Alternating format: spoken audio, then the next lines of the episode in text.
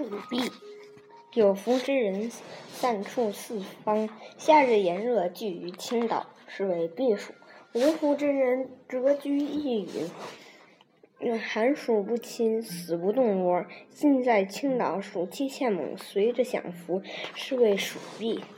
前者是师出有名，堂堂正正，好不威风；后者为打正招，马马虎虎，穷混而已。可是福者必暑，而暑避；无福则暑避，而最难矣。就拿在下而言，做事于青岛，暑气天然不来，是以暑避者流也。可是海岸走走，遇上二二三老友，多年不见，理当请吃小寡。避暑者得吃得喝，暑避者几乎破产。面子事儿，朋友的交情，死而不怨，毛病在天。除之小馆而外，更当伴游陈镇山、崂山等处。汽车呜呜，洋钱铮铮，口袋无底，望洋兴叹。逝者如斯夫，洋钱一去不复返。炮台已看过十八次，明天又是早八点儿，看看德国的炮台。没错，为德国吹牛，仿佛是精神胜利。海岸不敢再去，闭门家中坐，连苍蝇也进不来。